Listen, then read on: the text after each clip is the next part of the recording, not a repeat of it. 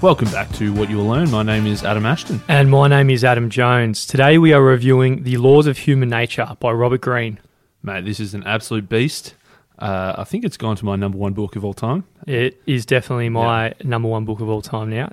Blown Yeah. away by it, really. The author of the 48 Laws of Power, uh, Mastery, Seduction, War, and this is like the culmination of everything human nature.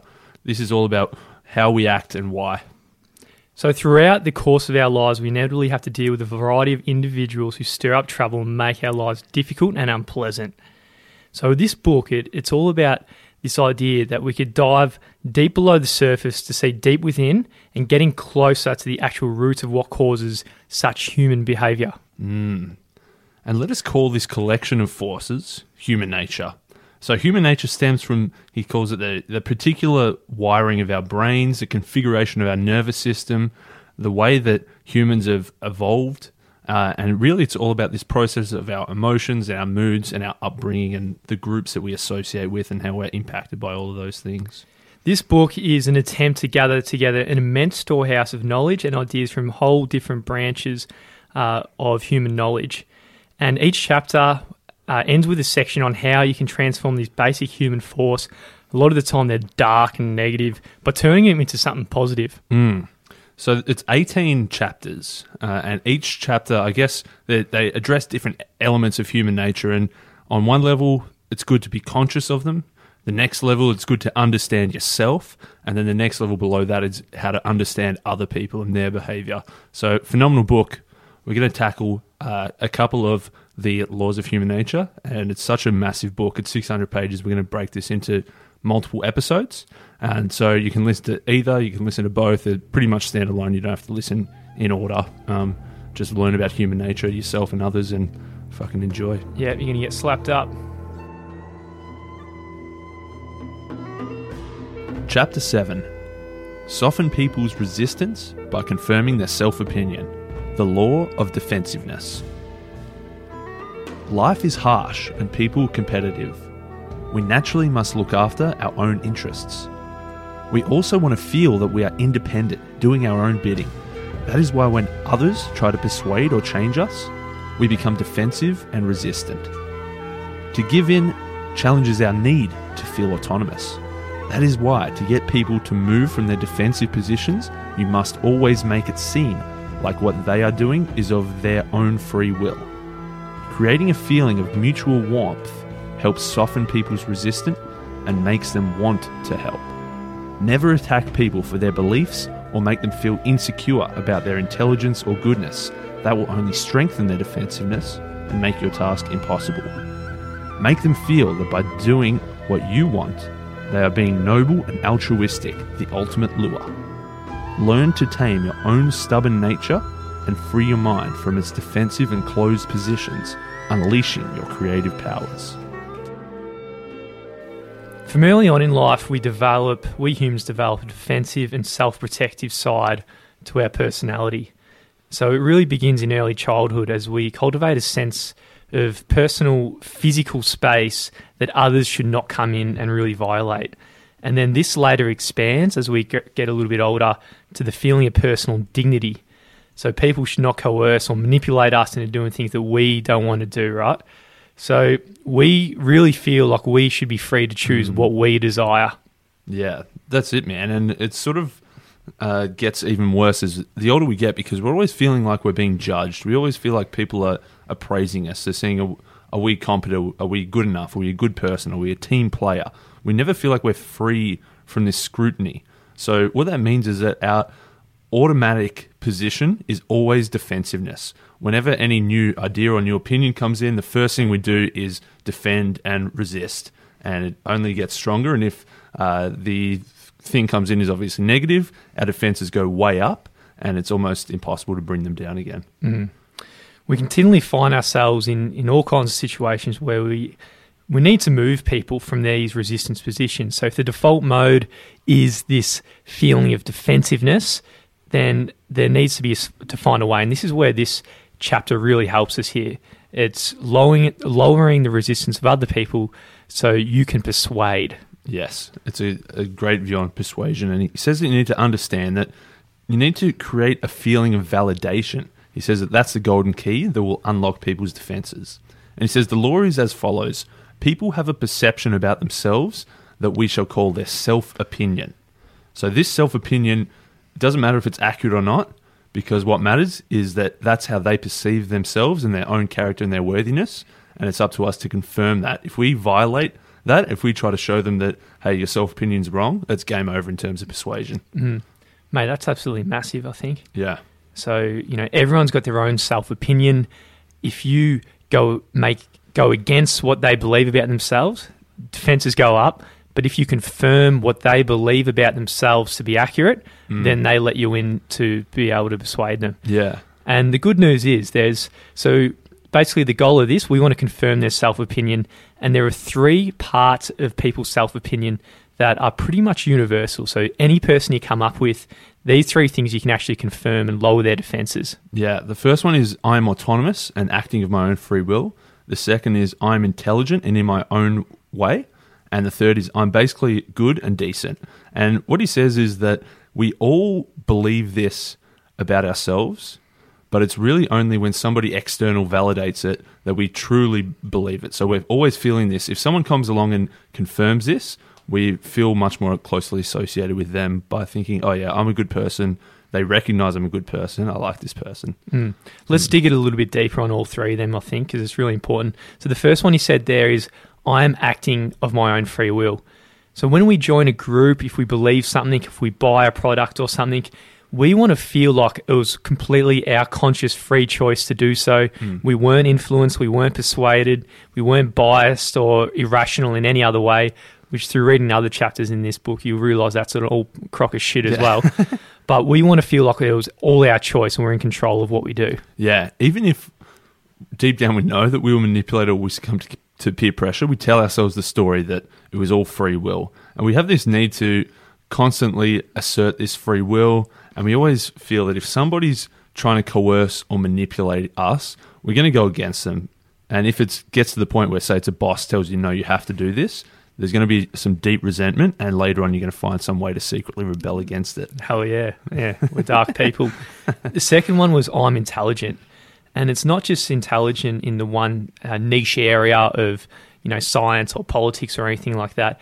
It's the intelligent people want to feel like they're intelligent in their own particular way. Yes. So it might be a plumber um, who is a super plumber and knows a lot about plumbing. I was looking for technical terms of plumbing, but obviously I'm not strong in that area.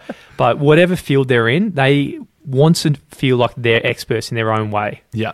Everybody uh, believes that they are above average in most things. Now, it's mathematically impossible for everyone to be above average, but we always find some area in our own way that, yes, we are intelligent. So we might not all be Einstein level. Um, some of us are. But uh, we might also, Fucking, that's just your self That's just- opinion, mate. mate. I've found one area of intelligence, and I'm I'm clinging to that. But it, there's all these different areas Mate, it's of fucking crock intelligence. of shit, mate. Envy attack. That'll come later. So we all find this. We all believe we are intelligent, and if we're not book smart, we find another area that actually we're intelligent in our own way because we're really good at this one particular thing. The third one was I'm a good person. So we like to feel like we see ourselves as supporting the right causes. We treat people well. You know, we're a team player in the company and so forth. Um, so in our own way as well, we are good people. Um, someone might be a, an asshole to his friends, but sees themselves as a very good family person or something like Yeah. that. So or even if they are an asshole to their friends, they think there was a bit of tough love. This I needed to show this person why they were wrong. Like it was in it was in their best interest for me to be a dog. yeah, so no matter what they do, they really consider themselves a good person. Yeah. Adolf Hitler, he considers himself a good person for whatever reasons is yeah. So the extremes of evil, um, no matter how evil they may seem, they themselves think they're good. Yes. So they're the three key universal things. They're so like it's almost like a cold reading um, that you could do on anybody, and you could say that okay, if you can confirm this, everyone thinks that they're autonomous and acting of their own free will. Everybody thinks they're above average intelligence in some way, and everybody thinks that they're a good person. So they're the three key things that every single person believes about themselves. And there's a few others here as well, right? So that's they're the ones that are specific for everyone, but everyone else has got their own unique ones as well. So some people might out there think, you know, I'm a rebel and you're a conformist. Uh, another might think I'm good looking and you are less so. Yeah. Uh, another might think I'm an individual um, and you're just like everyone else. Yeah, that's the key. Like if you know, if people think, okay, I'm a free spirit, I'm one of a kind, I'm unique, or they think I'm very self reliant, I don't need anybody's help, or they think I'm a rebel, I disdain authority, what they're really thinking is that they're better than other people in that regard. So on one hand, they're thinking this is about them, but really it's com- comparing themselves to other people and thinking that they're better. You know, I'm a free spirit, and you're just like everybody else. Mm. I'll go on for you, mate. Specific for you. Yeah, So you were briefly alluding to the um, intelligence part. So you, I think you th- think that I'd bring that up as your main one, but it's not. your one, I think you feel like you're. You, well, this is true actually. You do have this friendly facade, but you feel like you're someone who's really Machiavellian in the background. But I don't reckon you are. But I reckon, I reckon your self opinion is that you're Yes. very uh, much. Oh, you are strategic to a point, but you see yourself as an extremely strategic person and Machiavellian and all Yes, that. Like and that. you can you are very Mm. manipulative of people, and you take great pleasure in that uh, self opinion of yourself. yes, Do you agree with that? mate. That's a good. That's a good punch. That's a good one. Yeah, yeah. I, I, there was a left fielder. It's it's just in the notes AA. So I was I wasn't sure it was coming, but I like it. I think that's bang on, man. Yeah. Man, I think that's some some next level deep psychoanalysis. It's uh, it kind of hurts. Does it hurt a little bit? no, I don't think it does. I think it's Hit me with actually it mine, does- mate. Actually, it does a little bit. It Yeah, does. Trust me. Uh, mate. The other one for you, I think, is yours is uh, that you're morally superior to a lot of people. Like you have these uh, big causes that you're saving the planet, or that you know anyone who buys a fancy car uh, is just a is just a selfish, worthless dick. that's sort of. so I think that's uh, that will be your your self opinion is that uh, I I don't need these external material things. Uh, I'm just uh, driving towards a great a greater cause. Yeah, that's Yeah. so spot on, mate. it's painful to hear, and that's just like two parts in this book, and that's what the book's all Mm. about. In every chapter, you'll be reading about it, and it'll be like, oh shit, this person's pretty fucked up. This person's pretty fucked up, and then bang, he'll just describe exactly you, um, like. Like straight to your unconscious and Yeah. really hit you for six. And then the worst part is straight after that, I go, Oh, yeah, it was because when you were three years old, you had this love attachment with your mother. Or some really weird unconscious shit from when you, when you grew up. But um, that's how he hits you in the book. It's but good. that's a, I think that's the important key of the book. The, the, the first thing is to understand yourself first, and then the second thing is to then start to understand others. yes, That's absolutely. such a good book. Um, okay, so next, now that we've got these these three things, in any interaction, people are always going to be looking. What's this person's motive behind what they're saying? So we're always trying to decode. So that's why we need to be super Machiavellian, mate, and be strategic and manipulative. but, but he says three three things can happen. Either if you challenge any of these, um, any of their self opinion, the first thing they're going to do is their defenses are going to go way up.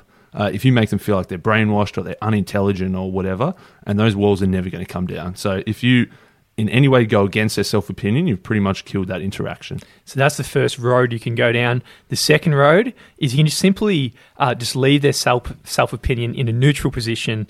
Um, so neither challenged nor confirmed. If you say in a moment where you disagree with them, Yeah, in that sense, we still have a bit of room to maneuver, but the best option, obviously, is to actively confirm their self opinion. So this is one of people's, you know, most. He, in fact, I, I was listening to an interview with Robert Greene. He says this is the number one thing: is people want to feel um, externally validated. They want to feel like their self opinion is true. And he quoted uh, William James, the father of psychology, effectively. He was saying that this is the number one thing: is people want their self opinion confirmed. And so, obviously, in any negotiation, in any influence, that's the key that you need to start with: is confirm their self opinion. Mm. A lot of people might see that as really um, manipulative and evil when you're, uh, even if you don't believe what you're saying, really, in terms of their self opinion. But Robert Greene would say it's the opposite route, right? So the game is unavoidable, and this is Mm. something we do really unconsciously. So rather than to sit there in denial that this is a part of human nature, this is actually something that we do um, every day. It's just becoming conscious of it, and it Yes. is a much more effective way of uh, getting things done. Really, Yeah, he says the game is unavoidable. This manipulating has got a negative spin on it, but influencing others, um, re- re- reducing their defensiveness, um, reducing their resistance. He says that you, your option is to either deny it and be bad at it or improvise on the spot when this kind of scenario arises, or you can choose to practice and become good at it and realize that it's inevitable and that it's unavoidable. And it's better for you to be better at it than just making it up on the spot. Absolutely, and that's one of the more the, the darker side of things. But there's also a real positive thing, right? So, in um, validating their self opinion, there's this mutual warmth and respect, and you're really fulfilling one of their deepest needs in life, right? That their self their self opinion is being fulfilled. So you're giving them a real, real gift rather than um, knocking them for six and making them feel like shit for the rest of the day. Yeah, that's a good positive spin on it. Yeah, I like it. Hmm. So, what he gives next, he gives the four strategies uh, or the four steps to becoming a master persuader. So, the first thing is something we've talked about a fair bit is transforming yourself into a deep listener. So, in normal conversations, our attention is divided. You know, we're sort of half listening to what the person is saying, we're following along, but really what we're doing is we're thinking of what we're going to say next. So even they, even though you're going to let them do eighty percent of the talking, um, you need to make them feel that it was like a lively exchange, not just you just asking questions, asking questions, asking questions. That's a mistake I fell into, to be honest. After reading How to Win Friends and Influence People, it was just a one-way conversation and um, was probably counterproductive in the listening. So.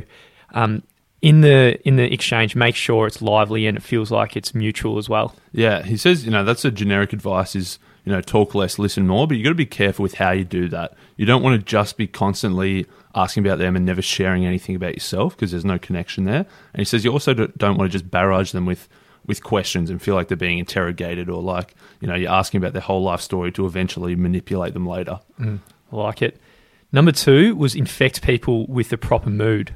Mm. He says as social animals, we're extremely susceptible to the moods and emotions of other people. So if we're going to have a conversation, if I'm thinking, oh man, I'm trying to get this person to do a favor for me, I'm so nervous and I'm feeling tense, they're just going to feel that energy effectively and it's going to uh, infect them with that negative energy. And so it's probably not the best place to start any kind of negotiation. So he says that what you need to do is infect them with a positive energy instead and think good about the other person so you're in a, in a good frame of mind. Yes, and if you think back to our, we've done a few kind of sales books and uh, you know similar to this. If you go into it with very little confidence, um, you know there's no way you're going to get it done, and they're going to actually be confident in the transaction as well. Mm. So you need to ood the uh, the confidence in what you're doing. Yeah, he talked about some of the the best uh, seducers as well, and he um, and he says that the best thing about them was that they just always felt so calm and so relaxed. And the women said that it felt like I'd already had three martinis. That's how relaxed the whole environment felt. And so it's a it's an infectious to feel so comfortable and feel relaxed, and it makes other people feel better. Yeah, mate, that's a very uh, Machiavellian insight of yours. You're very Machiavellian, mate, and that's a great um, segue into into number three, which is confirming their self opinion. I like it, mate. I like it a lot. So we already talked about the three things: autonomy, intelligence, and goodness. So we need to confirm those uh, in the conversation to get them on side. Um, one thing I liked is say we've we've covered it a fair bit, but say for intelligence, he says if someone's got an opinion or an idea that you completely disagree with, for you to say you disagree with it, it's just saying you're dumb, I'm smart, and that's game over. So he said instead a couple of different ways to present your idea. One is to say, oh, I was just having a think, you know, I just sort of had this idea, uh, it's probably not right, but what do you think about this? So you're almost like saying it's it's not your idea, it's just an idea that you had, and what do you reckon? So the other way to do it, he says, is just completely agree with their view, and then manipulate from there. Is it just made you like awkward when you say that for yourself now? a little bit, a little bit, a little bit. I like it. Um, and so the fourth one is allay their insecurities. Yeah, So everyone has particular insecurities, you know, their looks, pimples on their face, creative powers, the masculinity, power status, uniqueness, popularity. I mean, everyone's got these insecurities, so avoid them. If you yeah, if you prod these insecurities, then um, you're going to release a dragon in them, and Mm. uh, behind your back and all this kind of stuff. They're going to be knocking you out. yeah. He says so. That's the first. The first part is confirming their self opinion, their positive ideas about themselves, and the, the next part is never bringing up these negative things. So it comes back to the first step, you know, empathetically, empathically listening and understanding them, and try to spot these insecurities. And then if you know if they've got a certain insecurity, whether it's a way they hold their body, that there's a part of their body they're not happy about or something, or they talk about how they don't often go out on the weekends or something because they don't have many friends, whatever it is, never bring that up in conversation. So in any conversation, if you trigger that insecurity, their defensiveness automatically goes up. So you need to be very careful to avoid those insecurities in your conversation. Mate, this is an absolutely super chapter, um, confirming people's self opinion to get down their defenses so you can have this connection of mutual warmth. And if you were that type of person, um, to you can persuade them and convince Mm. them to do some things. The three things that everybody has. So in any exchange, you can just do these three things, and that's confirmed that that person is autonomous. You can confirm that that person is intelligent in their Mm. own way, whether it's plumbing, whether it's engineering, or whatever. And number three, they're all good and Yes. decent in their own way. I like it, mate, because I'm so Machiavellian. I love books like uh, Influence, Persuasion, Win Bigly. But this is just like a, a much more simple, like a universal thing. These are the three things that everybody believes, and it's easy, obvious to see that these are true. So confirm those. Never go against those. It's a it's a much more simple approach, I think.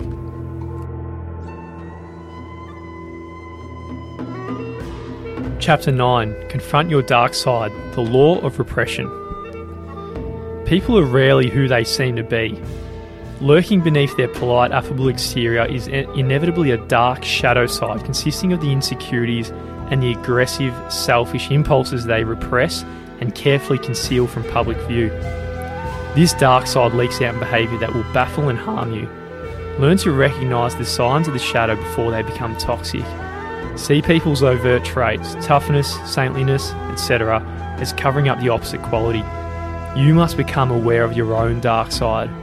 In being conscious of it, you can control and channel the creative energies that lurk in your unconscious. By integrating the dark side into your personality, you will be a more complete human and will radiate an authenticity that will draw people to you. Everybody has crafted and created this public persona. It's the, what we show to the world, and we've accentuated our own strengths and we've concealed our weaknesses. Obviously, everybody has these weaknesses, and when he says that everybody has this repressed part of themselves that they've hidden deep, deep down inside them, it's much less socially acceptable. And he says the dark side, or as Carl Jung calls it, the shadow. Everybody's got it within us, and we're all hiding our dark side. You have become terribly nice and pleasant, but you have a dark side that you loathe to admit and examine. Every now and then, we glimpse behavior from people that really we don't normally see, and it's a big surprise. They start doing some really evil or weird shit. So, or we will hear about some unpleasant treatment of their family or their wife or their boyfriend or whatever. And really, it's it's goes right against their um, behavior that they really try and show the world. But deep down, there's this dark part of them. Yeah, we've all got it, and it just sometimes sometimes leaks out. We either see somebody else, so we think, "What? That was a really weird thing for them to do," or even we notice ourselves. Hang on, why did we just do that? That's not who we are. But it's it's deep within us, this dark side, this shadow that that sometimes escapes, and we need to because we're all now uh, students of human nature. We need to examine our own dark side to truly understand ourselves better. Yeah, in the chapter at some stage, he talks about, you know, the, say if you're walking on the top of a cliff and there's a big fall or something and there's a team of three, there's this little part in your brain, oh, oh it'd be interesting if we just knocked him off. Mate, I actually realized the other day I was just walking. Sometimes I'm walking in the street, and I just if I, if I walk past someone that I don't like the look of, I think about bashing them. Yeah, that's my dark side. Yeah, there's this, um, creeps out. There's just like five or ten percent in all of us that these weird things come up, and the way it, it it really happens at a young age, and it's our parents' fault, like a lot of shit. But our parents thought that people were judging them by the behaviour of their children. So they wanted their children to be so nice and put on a nice and pleasant show for others and act like a little sweet angel. And most of us actually succeed in becoming this social animal that our parents wanted us to be. But this comes at a huge price. We end up missing the intensity that we experienced in childhood and the full gamut of emotions and the creative that, that comes with it. So we become this really pleasant, nice person. And with that, we really are um, uh, really ineffective at the same time, just being so weak, really. That's another AJ term there. Yeah, definitely. As we as we've you know we, we were trained to hide some of the wild elements of our nature. You know, be these sweet little angels as kids. That's sort of the time to experience all the full gamut of emotions. When you're a kid, when it, there's no risk really, like you're not going to get fired, you're not going to go bankrupt. That's when it's really time to experience everything rather than suppress this dark side. I do, man. I think a lot of this book, a lot of psychology, it's all all about oh, when you're a two year old kid and your parents fucked you up. There's a part of that which I don't, didn't love in the book. I think because it probably takes away some of that autonomy and free will and that, that ability to you know control your own future. Um, that's yeah, but it comes up a lot. So that maybe that's just me, man. I, I didn't It love that part you, of it, but yeah, Yeah, well, he does look at it as if we're like just a biological. It's like a, studying a zebra or something. It's very detached Mm. from the human way to really look at human nature in general, and that's why there's so many gems. yeah, And this idea of the dark side, it does come up in weird parts of culture. We do look at evil movies and we glamorize the um, Al Capone types and all that who Mm. are doing some evil stuff, but we really fantasize about them. And for, from movies, but also in everyday life. Like last week, um, there was a really a, a terrorist attack that hit popular, you know, mainstream news. There was a guy who uh, went into Bourke Street in Melbourne, blew up his car, oh, burnt his car, and then stabbed someone and, and killed someone. Hmm. But usually, you think people would be really upset and, and angry when this is happening. But what happened? Everyone around the whole vicinity pulled out their mobile phones, Mm. and if you look at the, the footage of the people looking at it, there was this weird excitement in them. Then when all this debacle was actually happening, right? So rather than doing anything about it, they decide to film it. So this is the dark side coming out, and they're secretly excited about th- th- these kind of things. And you listening, you'd probably do the same thing. Mm. Mate, you had a bit of dark side as well the next morning when you sent me through all the videos of the Facebooks that you were watching. yes, absolutely. So there's a few there's a few ways you can look at the the dark side in everyday behaviour, and this is what uh, Greene calls deciphering the shadow. One way it might come out is through contradictory behaviour, and this is probably most popular with priests who their light side that they show they're you know so holy and holy, but behind closed doors they're pedos. Not all of them, a lot of them though. there was a few, that's for sure. Um, another one is like emotional outbursts. So you've something's annoying you or something, you repress it, you ignore it, you ignore it, you ignore it, and it builds up and it builds up, and eventually you just crack and let out this emotional outburst. Sometimes physical, but hopefully just uh, some kind of uh, verbal or emotional outburst, which is obviously a bit of the dark side coming out. Absolutely. Another one is uh, vehement denial. So it could be a person so, you know, um, homophobic, but deep down they're gay themselves. Mm. That's quite common. Another one is uh, accidental behavior that we throw off as acc- accidental. Oh, I was so drunk, I had no idea what I was doing, and you you blame alcohol or something, but really it was a bit of the shadow coming out and doing what you really wanted to do, and you just had this excuse to do it now. It's probably one of our biggest reasons why a lot of people love to drink, is it's an opportunity to let the Mm. shadow run wild, eh? Yeah, you, mate, it's yeah, good fun, just getting wild. Yeah, there's a lot All the more. alcohol though, man, no dark side. Yeah. There's a lot more violence. There's a lot more sex. There's a lot more Yeah. all that kind of stuff that comes out. Another is over idealization. So you're charged with powerful conviction and we gloss over any faults or downside of the cause of an idealizing cause. So if you think um, people who are, are really swept up by some kind of ideal, all of a sudden they can start doing killing people in the name of some ideal or something that, that has happened in the past. Um, there's a chapter, not in this chapter, but you know, the story of Mao, and everyone through this this idealism of Mao, they were able to kill people and then just um, let the shadow run wild because that was the ideal doing the work for him. Yeah, same as like violent protests. Like there's a because there's a bit of action going on. It's a reason to jump in there and join in that violent protest to let the shadow out. Another one is projection. Like you might look at oh that guy's such a power hungry, um, cynical boss or something, but really that's just projecting our own desires to dominate and have power that we're projecting that onto them.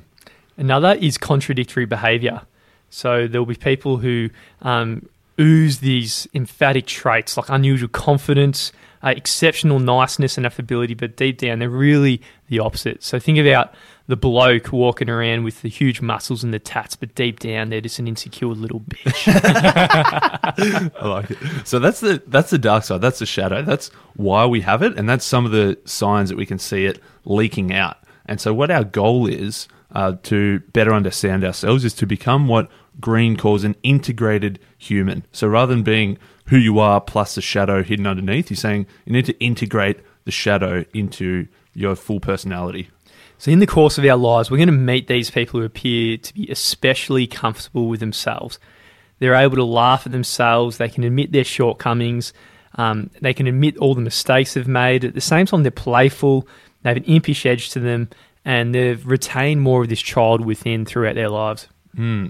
I don't know if it's that they're conscious of the shadow. They probably don't know this exact term, but they've uh, subconsciously, you know, adopted this shadow and allowed themselves to have both sides of their personality integrated. And a character, a popular character that really comes to mind straight away is like a, you know, someone like Joe Rogan, right? Mm. Uh, he's still got that child personality with him, but he's still got that dark side. Like he can Oh, yeah, just got a lot of judo kick side. you across the face, right? He's he is really an authentic, integrated human and incredible podcaster. And one thing's for certain, we're really completely drawn to the authentic types and unconsciously repulsed by the opposite. Hmm. I mean, I saw a, a priest a few months ago, and it was just just odd. Not all priests, but this priest was really odd, and it just seemed inauthentic and weird, and I was kind of repulsed by him. You can almost you can almost sense when someone's really repressing something and they're putting on a facade of that they're completely one pure and there's no actual they're trying to really hi- hide that dark side. You can almost tell that there's there's something else going on un- underneath. So we want to get our shadow and integrate it into our personalities. The good news is Greene has got four ways to reconnect us with the shadow. Step one is to see the shadow. So, as we said, we're always trying to repress it. The first thing we need to do is realize it's there and see it in ourselves. It's very easy to see it in other people and moralize about the dark side of all Yeah. these other people, but it's much harder and more difficult and takes a lot more guts to just see it in yourself. Mm. Oh, definitely, man. Number two is you need to embrace the shadow. So when you, your natural reaction when you look at your own shadow and go, oh fuck, I don't want to kill my boss, do I? so say the idea of killing your boss or something, some, which is a real thing I think that pops Yeah. up in people's Oh, yeah, heads. that's, that's, some, that's some shadow. So naturally, you're going to feel really uncomfortable and only maintain a surface awareness of it. But your goal is the opposite. It's Mm. not just complete acceptance, but to integrate it into your present personality. Yeah. So embracing that shadow. So as I said, when I'm seeing walking along the street and I turn and I imagine how how I would bash this person up, I need to not just think, oh, that's fucked up. I Don't look actually- away. Just yeah. realize you could do that. I could- There's a part of you that you could do that. and embrace it and probably find a, a different outlet to channel that, which comes later. But yeah. Number three is exploring the shadow. So consider the shadow to have depths that contain great crea- creative energy. So with our conscious thinking, there, there's real limits to how uh, deep you can go. But your unconscious has this limitless material from memories, experience, information absorbed in study. So when you explore your darkest impulses, you really unlock these wild creative energies and part of you, Mm. parts of you that really didn't exist before. Um, that you could really obtain. Yeah, and then step four is to show the shadow. So he says that everybody's got this habit of being nice, and that often crosses over into timidity or a lack of confidence or indecisiveness. So he says you need to really show your shadow. And I think a good example is Steve Jobs. People are like, Steve Jobs, he was such an innovator, he was so creative. If only he wasn't such a, a dick of a boss, then he would have achieved so much. But that, that's really the shadow coming out. He, he allowed the shadow to come out to be an abrasive person that didn't get along with everybody and wasn't timid and wasn't lacking in confidence. So rather than people saying, oh, if Steve Jobs, let's take all the good bits of Steve Jobs and let's leave away those bad bits, they're saying that the shadow probably made him who he was. So by embracing the shadow, he was able to be so creative and be so innovative and also leak out some of those things that people might often try to suppress. Mm, the opposite of that is him just being weak and unassertive. I think assertiveness is the most obvious um, benefit of embrace eh, of incorporating the shadow into your character. And Greene says, understand you pay a greater price for being so nice and deferential than for consciously showing this shadow of yours that is deep down there. Yeah. So rather than thinking this this this person is, uh, I'm holding them on a, such a high regard. Hang on, there's there's a few things I don't agree with, so I'm going to try and not take those on board, and I'm just going to try and take all the good qualities. That's definitely not the way to go about it. You need to incorporate your own shadow and don't just hide the the negatives sometimes. So some things you can do is you can get in the daily habit of asserting yourself more and compromising less. So be stronger in your positions and don't don't just back down so easily. A thing that's much easier said than done- is uh, care less about what other people think of you. Because obviously, that's a big reason we're suppressing this. We're thinking if we let this shadow out and people see this, they're going to judge us extremely. And so, yeah, it's easier said than done, but you've got to care less about what other people think about you. And number three is realize at times you must offend or even hurt people who block your path, who have ugly values and who unjustly criticize you. So someone's being a dick. So say if you got, I know, someone's bullying someone in the office, let the shadow out and knock that person out. Not physically, Yeah. maybe, maybe mentally. Feel free to destroy that person because their their values are ugly. They're being sexist or whatever like that. So if you let the shadow out, you can be more effective like that. Yeah, don't just think that I want to get along with everybody. I don't want them to judge me. I want to be the bully's friend and I want to be the bully's friend. Uh, then you want to, yeah, let the shadow out and knock out that bully. Knock out the bully.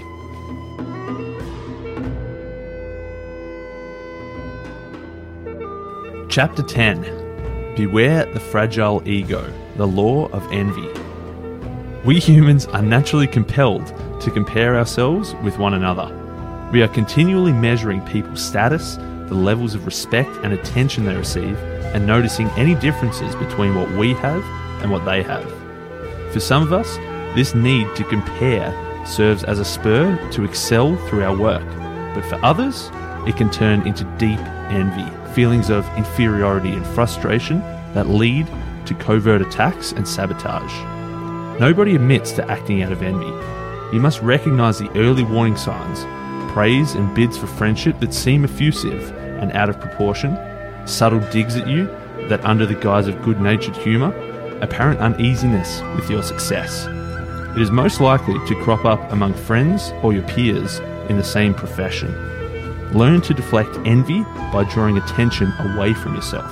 Develop a sense of self worth from internal standards and not incessant comparisons. Mate, so envy, it's one of the most painful emotions. And I was kind of glad to hear that it is a part of human nature and it's something you can actually overcome, which we'll get into toward the end of the chapter. I think it's great to realize that uh, everything, not everything, but a lot of stuff is driven by envy. So Robert Greene says a lot of the emotions we feel, the first emotion is really envy, and then it mutates into something else. But the, the starting point of this all is envy. Mm. So with envy becomes the, the secret desire to hurt, wound, or steal from the envied person. And the whole reason we want to right the unfairness that comes from his or her supposed superiority. Yeah, I like it. It's a painful emotion because what it, what we're really doing is we're realizing or admitting our own inferiority. We're realizing that somebody's achieved something great, which means that we're not as good as them, and that's Yes. where the envy comes from. And it hurts, man. if you if you realize it's envy and you're admitting that you're not as good as the other person, Yeah. it is so bloody painful. Yeah. And that's why straight away it moves from this pain of envy and it quickly transitions into something else. yes.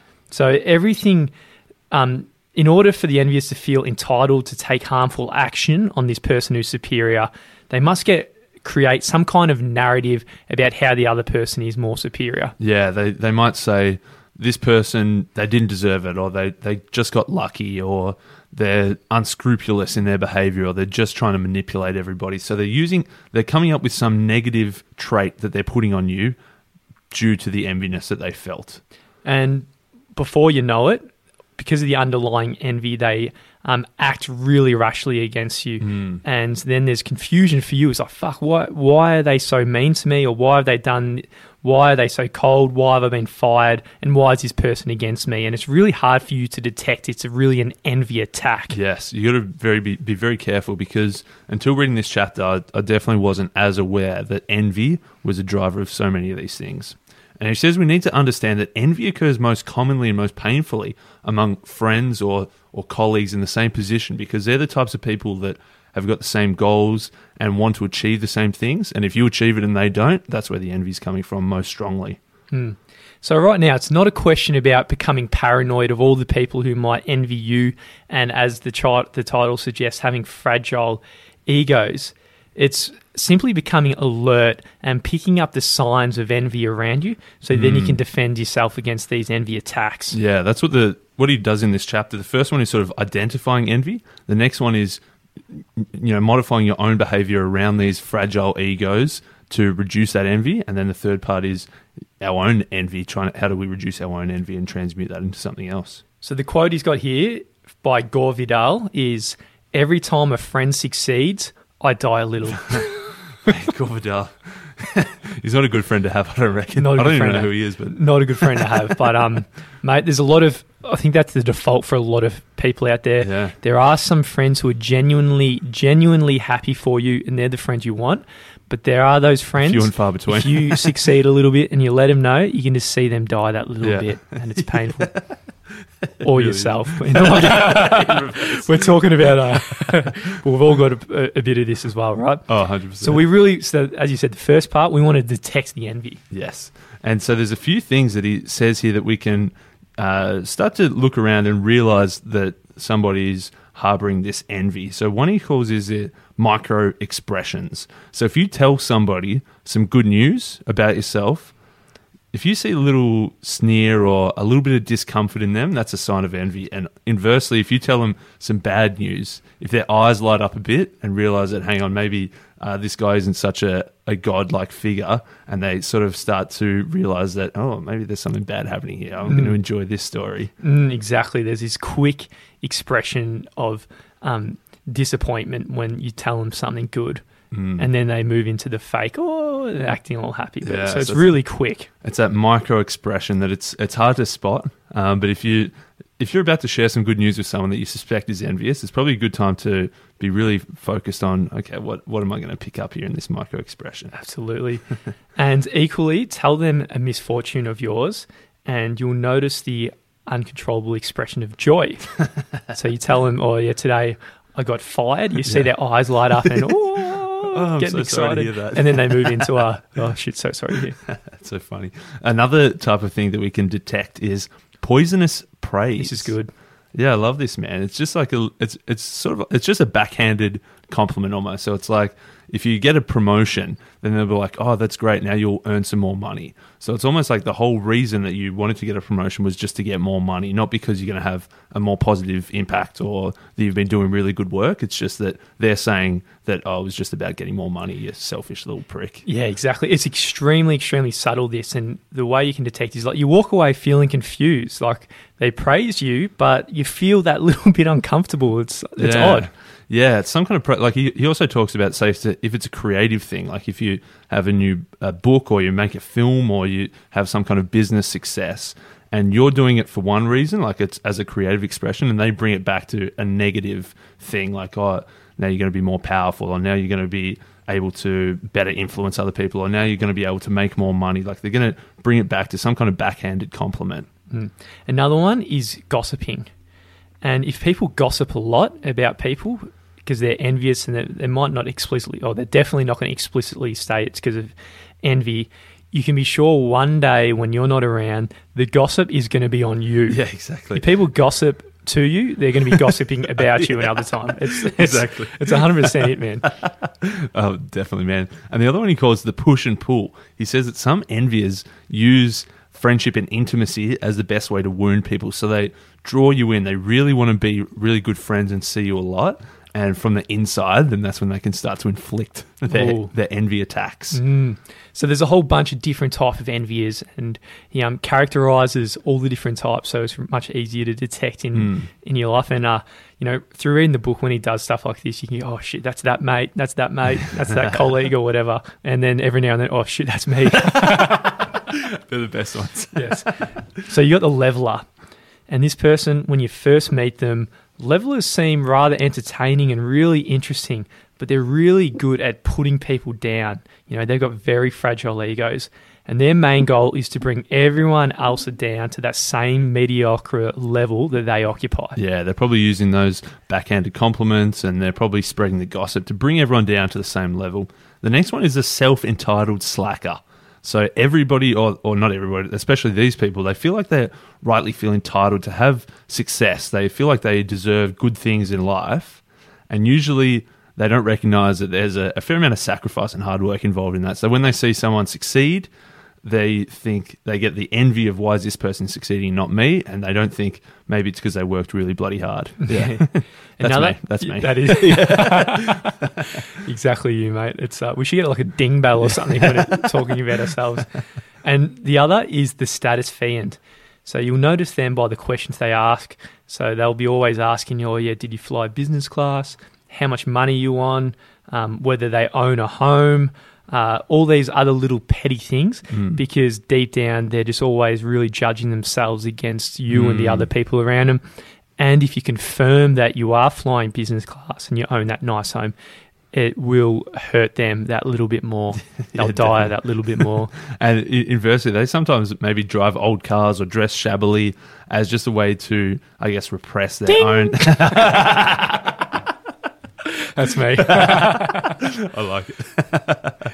oh, bang on. yeah, so they'll be the the con- the idealistic hippie, while secretly uh, yearning for these luxuries that people get through hard work. So they're putting on this front. They're like this hippie, the spiritual. They don't give a fuck about all those materialistic things, but deep down they're really desperate for it. That's a ding. That's a ding. I love that. so next is envy triggers. Okay, so now that we've okay, we've recognized some of these uh, things that they might do. We've recognized some of these types of people. What are the things that trigger uh, envious, and how can we, I guess, best blunt those? So one he says that what you should be doing is always inject a bit of self-deprecating humor. So rather than constantly sharing all the successes you're having, the deal you closed at work, your stock that you bought just went up, whatever it is, rather than sharing always your successes, have a bit of self-deprecating humor in there. Mm, mate, this is incredibly practical. So, of the character types that we mentioned earlier, you're going to have some friends who are, are like that. Understand who they are, and these are the things you want to be doing to avoid envy coming up in them so they don't try and destroy you uh, in a really weird and, and subtle kind of way. So, that's a great first one, the self depreciating humor. Another is when discussing your success and all the good things that are happening to you, always overemphasize the element of luck. So your natural superiority is a lucky thing um, that you just got through chance, not through any kind of uh, nothing deserved. Yeah, exactly. Because that's that's what they're going to be thinking. So if you can call it out first and always play up that element of luck, that's a good one. Another one is to try and hide some of your natural talents. So if you do have natural talents, try not to flaunt them in front of these enviers. Another, discuss the mistakes you've made in the past and all the things you've fucked up and show some selective awkwardness that doesn't diminish your overall reputation and uh, you know don't don't just destroy yourself Yeah. just yeah It is a bit of a shame that you have to, you know, play down your success, have some del- self-deprecating humor, hide your natural talents, play up luck, inject a few, you know, mistakes. But yeah, it's a shame that you have to do that around some people, but it, it is true. Not yeah, well, exactly. Yeah. Well, it's it's it, it, it's a good way of deciphering who your real friends are, probably Yeah. from the fake ones. The Very ones true. where you have to hide big parts of your personality that are probably the best parts of who Mm. you are.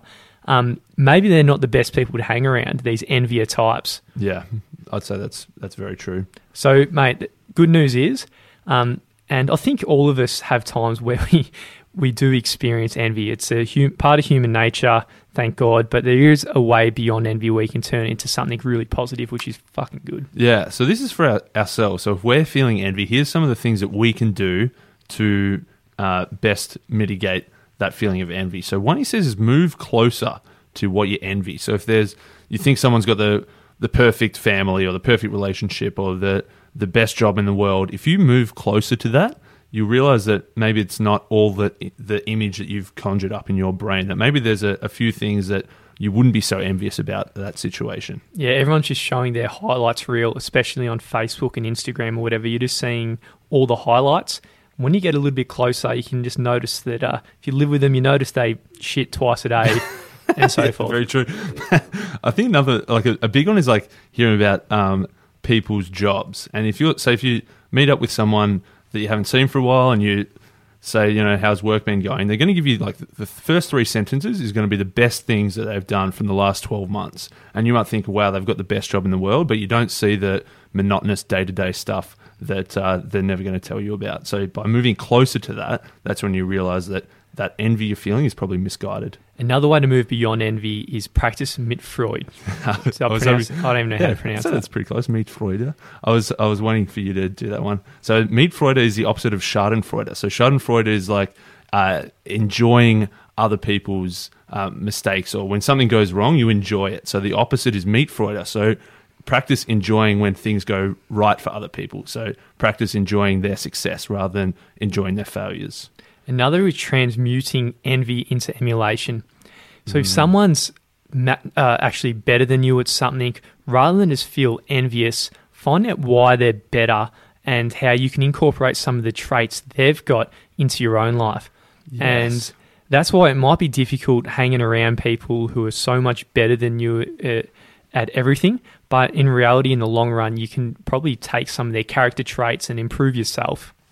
I like that one a lot. Rather than just if someone achieves success, rather than feeling envious and thinking, "Oh, it was, that guy got so lucky," or he's such a manipulative dog behind the scenes, think, "What have they actually done, and what can I use in my own life that's going to help me achieve a similar sort of success?" So, transmitting envy into emulation, I think, is a great one. Another one he talks about in the in the book is uh, downward comparing as well. So it's sort of like realize that yes, these people are achieving great success, but you got to recognize that you're doing pretty bloody well as well. There's other people who are much less well off than you. Mm. And admire human greatness. So admiration is the opposite of envy. And when you acknowledge Mm. people's achievements, you go, "Fuck, that they're pretty, they're pretty good at what they do," and you celebrate them, um, then you don't have to feel so insecure and have the envy. Mate, it's incredible, incredible steps to get get over it. So what what happens? So the next time you hear the sudden success of someone in your field or whatever, you need to be conscious and notice this inevitable feeling of wanting the same thing, and it's like this Mm. really subtle pang that happens um, as a part of you, and then naturally the, your human nature is going to turn it into hostility, and it's going to happen so quick that you miss the transition. But you need to monitor yourself and see these instances, and then you can move beyond envy, and then you can use these techniques to get away from this envy and turn it into real positive things. That brings us to the end of part one. We've done a second part because it's such a good book. There's more things that we want to talk about. We talked about chapter three, which is called See Through People's Masks and the Law of Role Playing. We did chapter 14, which is Resist the Downward Pull of the Group and the Law of Conformity, in that we're so heavily affected by the people around us rather than thinking that we're just individuals, we're actually affected by the groups we associated with. And then chapter 17, Seize the Historical Moment and how does the generation and the state of the world or the culture at that point in time affect how we act and behave. So if you want to check out part two, that's a separate episode because this one was long enough already. Mm. Yes, as I said at the start, best book I've ever read. And I think if people have listened this far, they could probably understand why it's got some serious slap ups in there.